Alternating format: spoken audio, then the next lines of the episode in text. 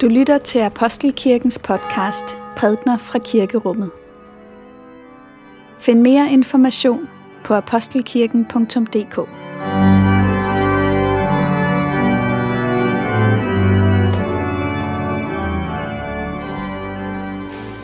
Godmorgen og velmødt til gudstjeneste.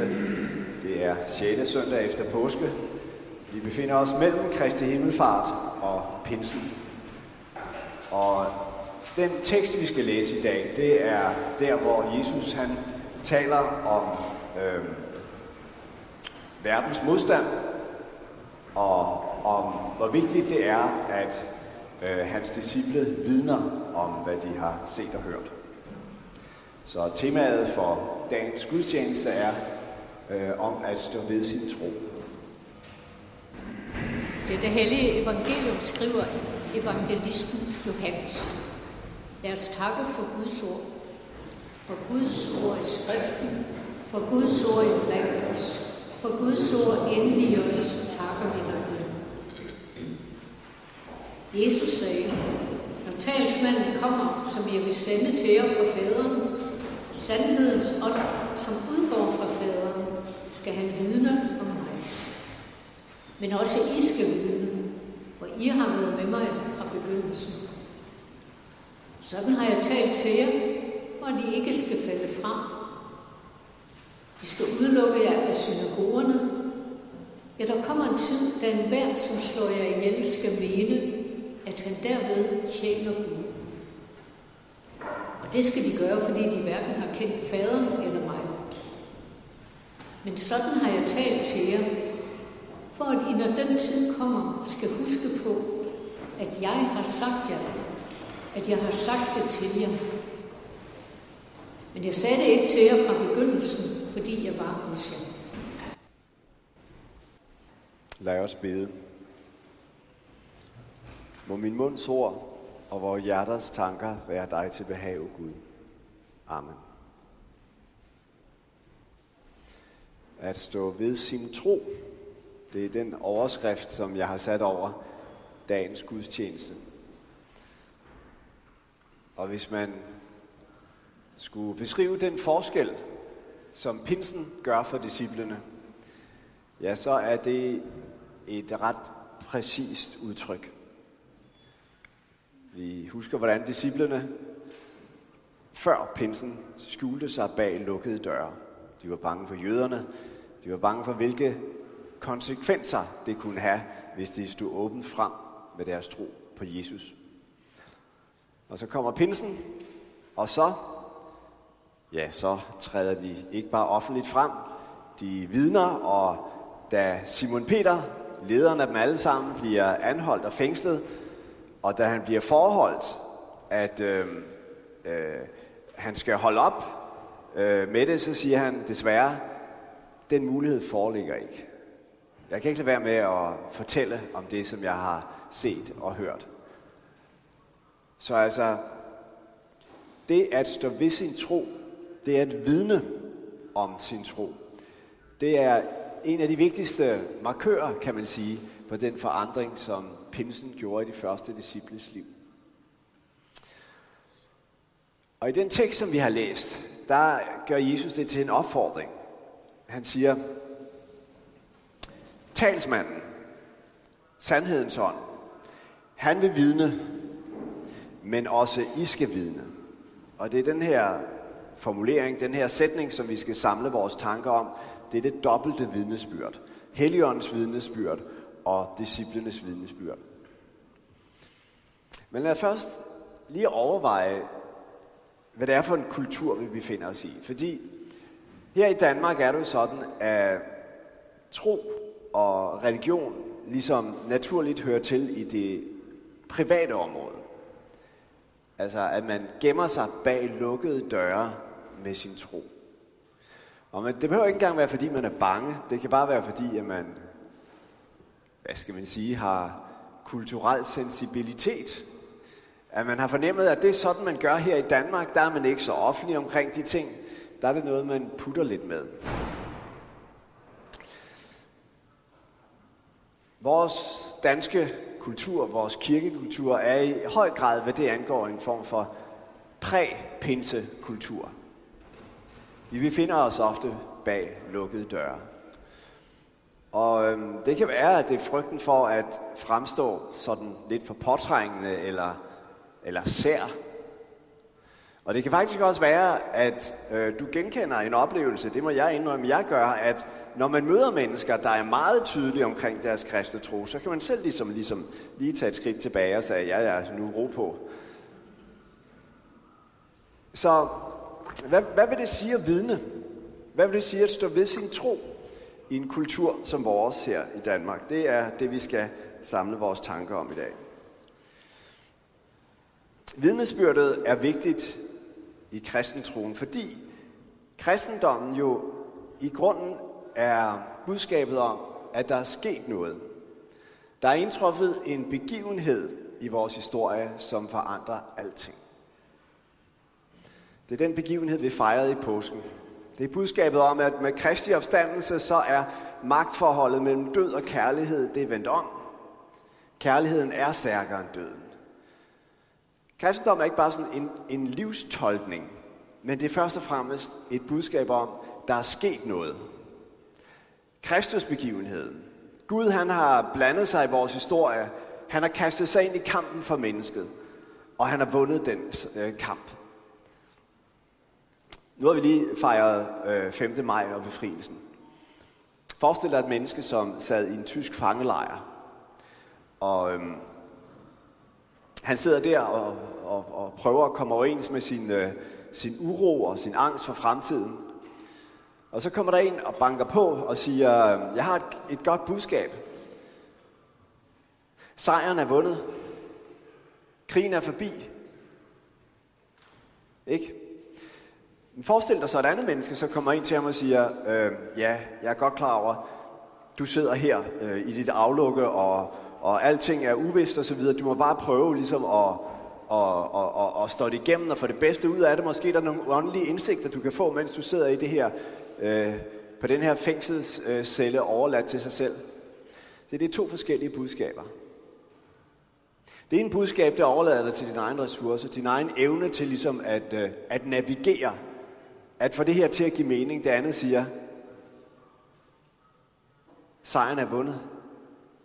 Det, det er ikke dig, der skal vinde den her sejr. Det er ikke dig, der skal få det til at, at, at, at, at hænge sammen. Det er sket uden for dig allerede. Det er en begivenhed i den verden, som du også er en del af.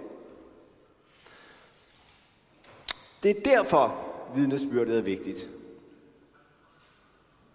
Det er fordi, at kristendommen ikke bare er et stykke øh, terapi, men det er budskabet om, at der er sket noget, som en gang for alle ændrer livets geografi, som ændrer, hvad det vil sige at være menneske, som sætter os fri. Det var derfor, at disciplerne de måtte se at komme ud af det aflukke og ud i verden. Fordi troen, som holder sig bag de lukkede døre, den rådner. Hvis vi har det sådan med vores øh, øh, indre tro på Gud, at det er noget, som vi ikke vil dele med andre, det er noget øh, øh, dybt privat, jamen, så er der noget i den måde at tro på, som ikke er i overensstemmelse med det, vi tror på. Nemlig, at Kristus er kommet, at døden er overvundet, at den begivenhed er fundet sted. Det kalder på, at vi deler det, at vi vidner. Og så kommer også det store spørgsmål. Men hvordan ser det vidnesbyrd så ud i dag? Og der er en ting, vi skal øh, lægge ganske særlig mærke til i den tekst, vi læste for lidt siden. Og det var det, som jeg kaldte for det dobbelte vidnesbyrd. Jesus siger, når talsmanden kommer, som jeg vil sende fra faderen, sandhedens ånd, som udgår fra faderen, så skal han vidne om mig. Men også I skal vidne. Så der er altså to, der vidner. Der er Helligånden, som først vidner, og så er det disciplerne, som derefter også vidner. Helligånden, hvordan vidner den? Ja, den vidner indefra, fra menneskers sind og tanker. Mens disciplenes vidnesbyrd, det er jo en vis forstand kommet udefra, fra, fra et medmenneske. Så øh, tanken er, at det ikke er vores opgave at give et andet menneske troen. At overbevise et andet menneske om, om kristendommens sandhed. Hele det overbevisningsarbejde, det må vi lade Helligånden om. Vores begrænsede opgave, det er at stå ved vores tro. For det er som, som Jesus siger et andet sted i Johannes evangeliet, ingen kommer til mig, uden at faderen har drevet ham. Altså, der er en indre proces, som har at gøre med faderens og med åndens stille arbejde, umærkelige arbejde i menneskehjerter og sind, som driver mennesker til Kristus. Man kan sammenligne det med, hvis man skal tænde et bål, som jeg forestiller os, mange har prøvet at gøre her i den her forårstid, så er det jo vigtigt, at det brænde, man prøver at tænde, det er blevet øh, tørret. At, at, øh, at man ikke sætter tændstik til et stykke vådt eller helt frisk stykke træ, fordi så fænger det ikke. Først skal solen gøre sin gerning. Den skal tørre træet, så at vi, når vi sætter en tændstik til, oplever, at øh, ilden fænger. Helligåndens vidnesbyrd, det er solen, og vores vidnesbyrd, det er tændstikken. Helligånden gør det lange, forberedende arbejde på skjulte måder, som vi ikke har adgang til og slet ikke kontrol over, så at det kristne vidnesbyrd, når det kommer fra et menneske til det andet, ligesom kan fænge. Og så kan der være kultur i verdenshistorien, som så at sige er antændingsberedte. Altså mange, en del af os, som er samlet her i kirken i dag, kommer fra lande som øh, Iran, Afghanistan, kurdiske områder. Og det er områder, hvor det er som om, at der er en form for beredthed for evangeliet. Som om, at heligånden har skinnet, solen har skinnet, så at øh, træet fænger let. I Danmark har det vel været sådan i lang tid, at det har været som at tænde ild til vort træ.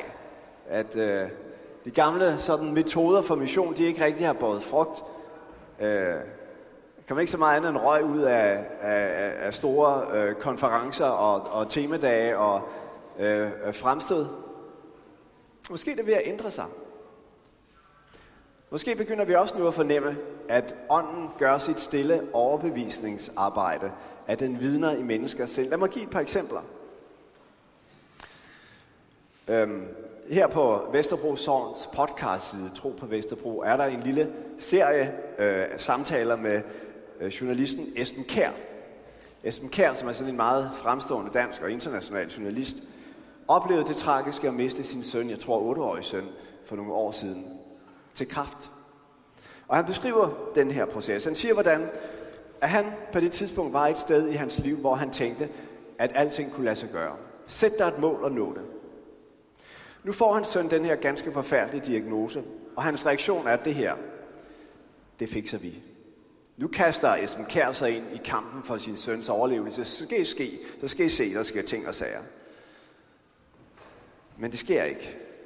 Og sønnen bliver mere og mere syg.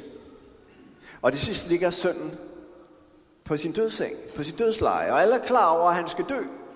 Alle bortset fra Esben Kær. Han kæmper fortsat, og han forsøger at overbevise sin søn. Nej, nej, vi skal nok, vi skal nok fikse det, vi skal nok finde en vej. Og så dør han. Og så går Esben Kær ind i et mørke.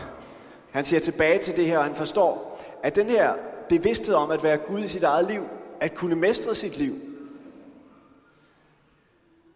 at kunne udføre det, som man sætter sig for, at den har forblindet ham over for det, som er det mest grundlæggende vilkår, nemlig at vi skal dø, og at vi skal miste.